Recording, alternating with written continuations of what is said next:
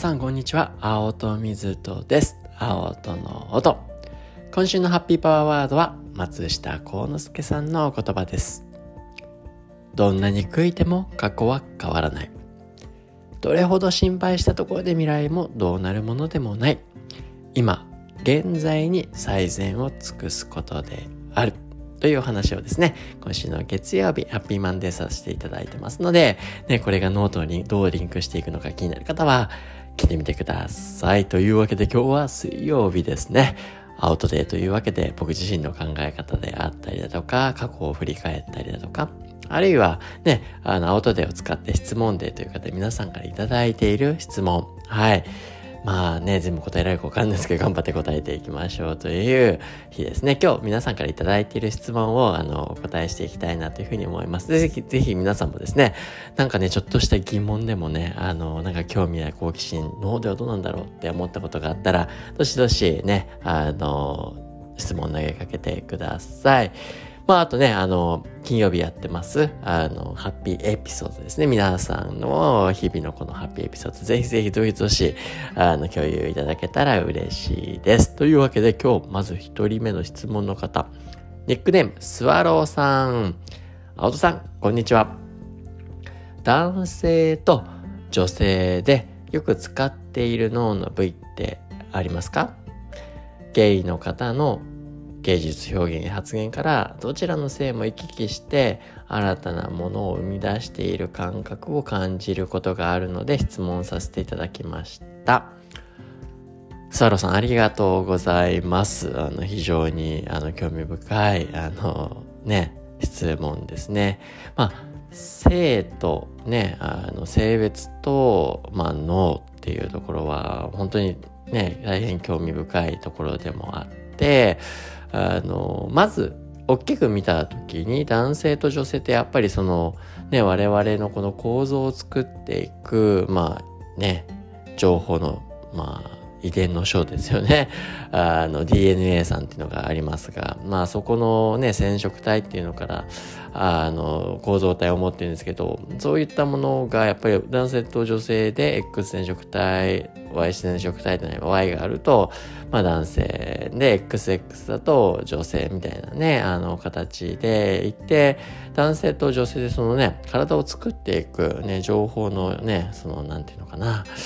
設計図みたいなものが大きく異なりますから当然一緒じゃないですよと。で、その影響は、えー、ね、身体的なこの特徴に一番現れるっていうところが分かりやすいところかなというふうに思いますが、当然その違いがあるっていうことは我々の脳にもあの違いが出てくる。皆さんもね、聞いたことがあるとは思いますが、男性ホルモンとか女性ホルモンみたいなねやつですね。あのそれらはあのどちらも別にね男性も女性も作りうるホルモンなんですが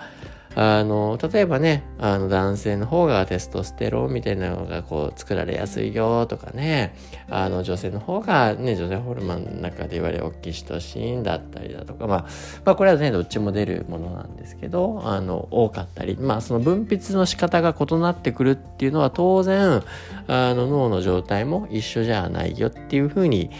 言えるのかなと。で、あと、面白い研究、あいつだったかな？まあ、2000年以降ですけど、EU で大々的に5000人くらいでしたかな？あの、ちょっと何人だったか正確な数字は覚えてないんですけど、男性と女性の脳の構造的な、物理的な違いっていうところを、あの、ね、調べる大規模な研究があったんですね。で、まあそうすると、まあね、何千人かの脳のね、画像をスキャンして、構造的特徴差っていうところを見ていくわけなんですが、そうすると面白いことにですね、あの、女性の方が、あの、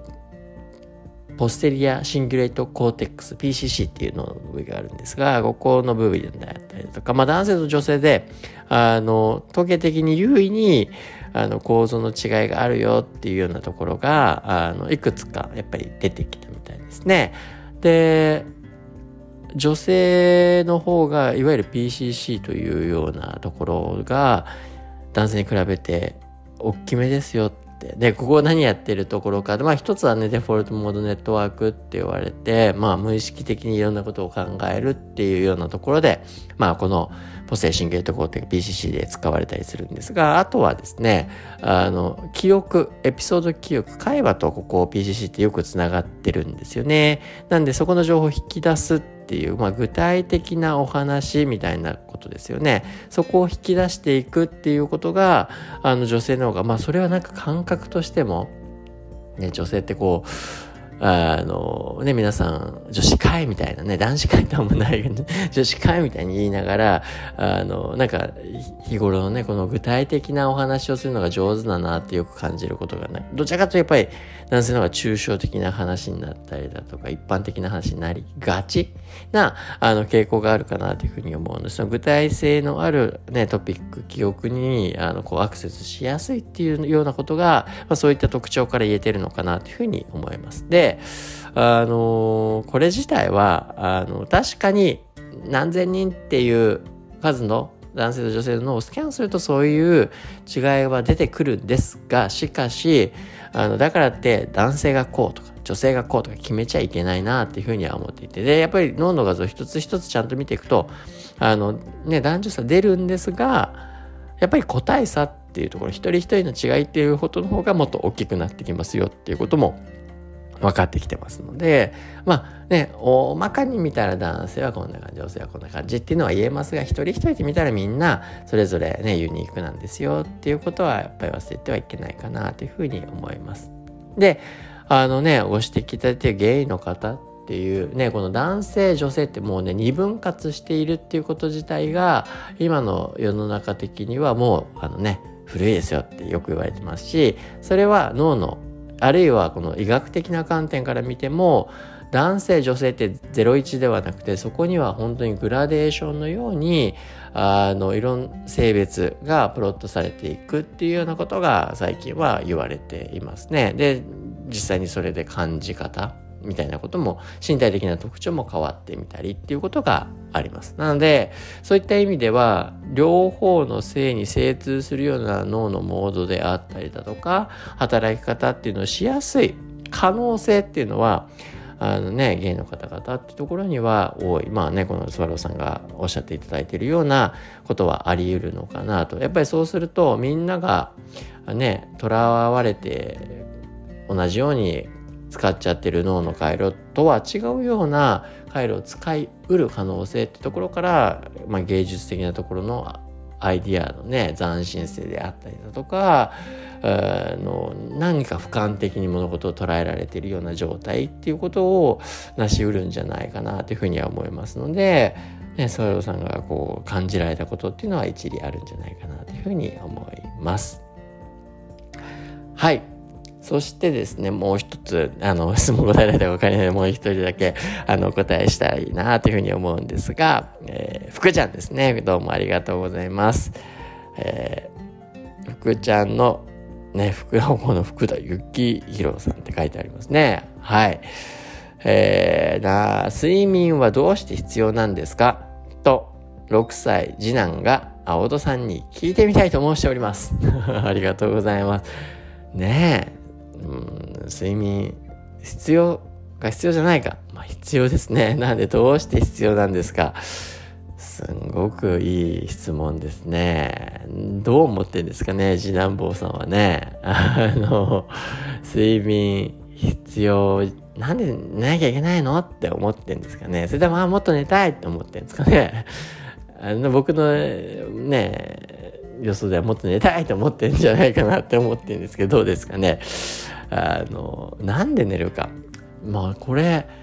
結構難しい問題ですよ。なんで寝るのか。まあけど一番わかりやすいのはね心身ね体もね、あの、だから例えば、ね、運動とか遊びとかでいっぱいこうね、動き回って疲れたみたいなね。けどそれって大体寝るとこう、ね、回復していくっていう皆さんかいね、ああ、寝たらなんかちょっと疲れ取れたって感覚あると思いますけど、やっぱりね、あの寝るとこの疲れを取ってくれる癒してくれるっていうことはあのありますしそれだけじゃないですね。やっぱり脳にとってもねああなんか一日勉強したとか遊んだとかでねなんか脳がもう働かない疲れたくたくたっていうような状態であったりだとかってあると思うんですけどあのそういった状態を、ね、そういった時にはそういったためのね、化学物質、まあ、体の中を巡るね、ちっちゃいものたちがこうね、まあ、巡ってったりするんですよね。それらを、まあ、除去していくっていう作業が行われるので、やっぱ寝ると、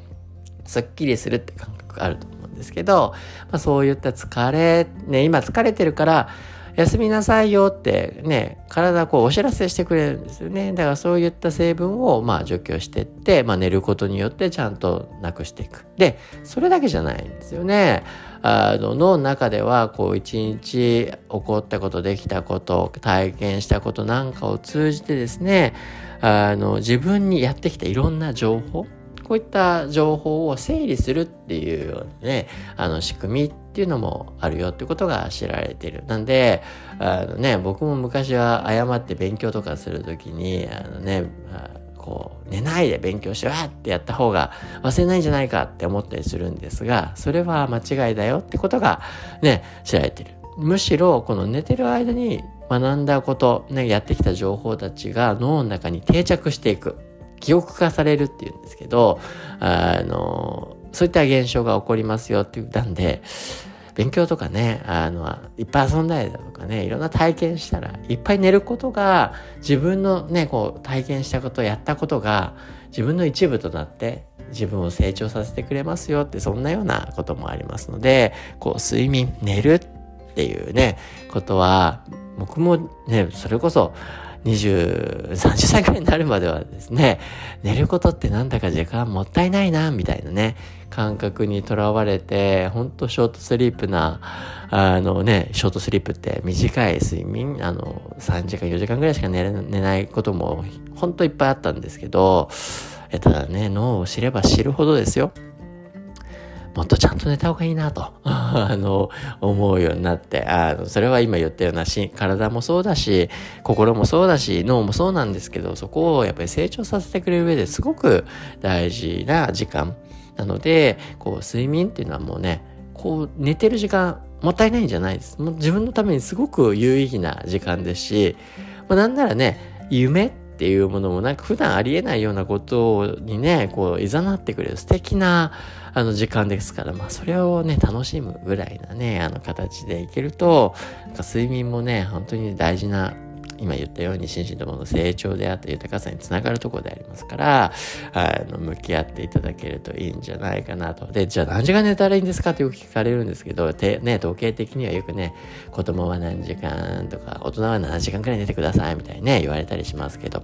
あくまで一般的な統計ですから、あの、それも大事な観点は、自分と向き合って自分にとって自分が調子いいなと。あ、なんだか今日一日が生産的にね、過ごせるなとかね、ハッピーに過ごせるなって、そのために何時間ぐらい寝ると良さそうかって自分で見てください。統計ってあくまでも、ね、この学者さんが、ね、多くの人たちのデータを取って、平均的にとかね、相関的にってやると、そんぐらいですよっていうだけで、常にね、あの、その一つ一つの個別、個別のね、一人一人は、違ったデータで外れ値って言うんですよね。で、みんな違うんですよね。だから、大事な観点はその平均に合わせようとするんじゃないです。平均値になってくださいじゃないです。自分に合う。ね。10時間ね、ダメ。じゃあ10時間寝たらいいと思う。本当にそれで自分が、あの、豊かに、ね、あの、生き生きと生きられてそれは寝た方がいいなというふうに思いますので自分と向き合いながら自分の睡眠って作っていくっていうことを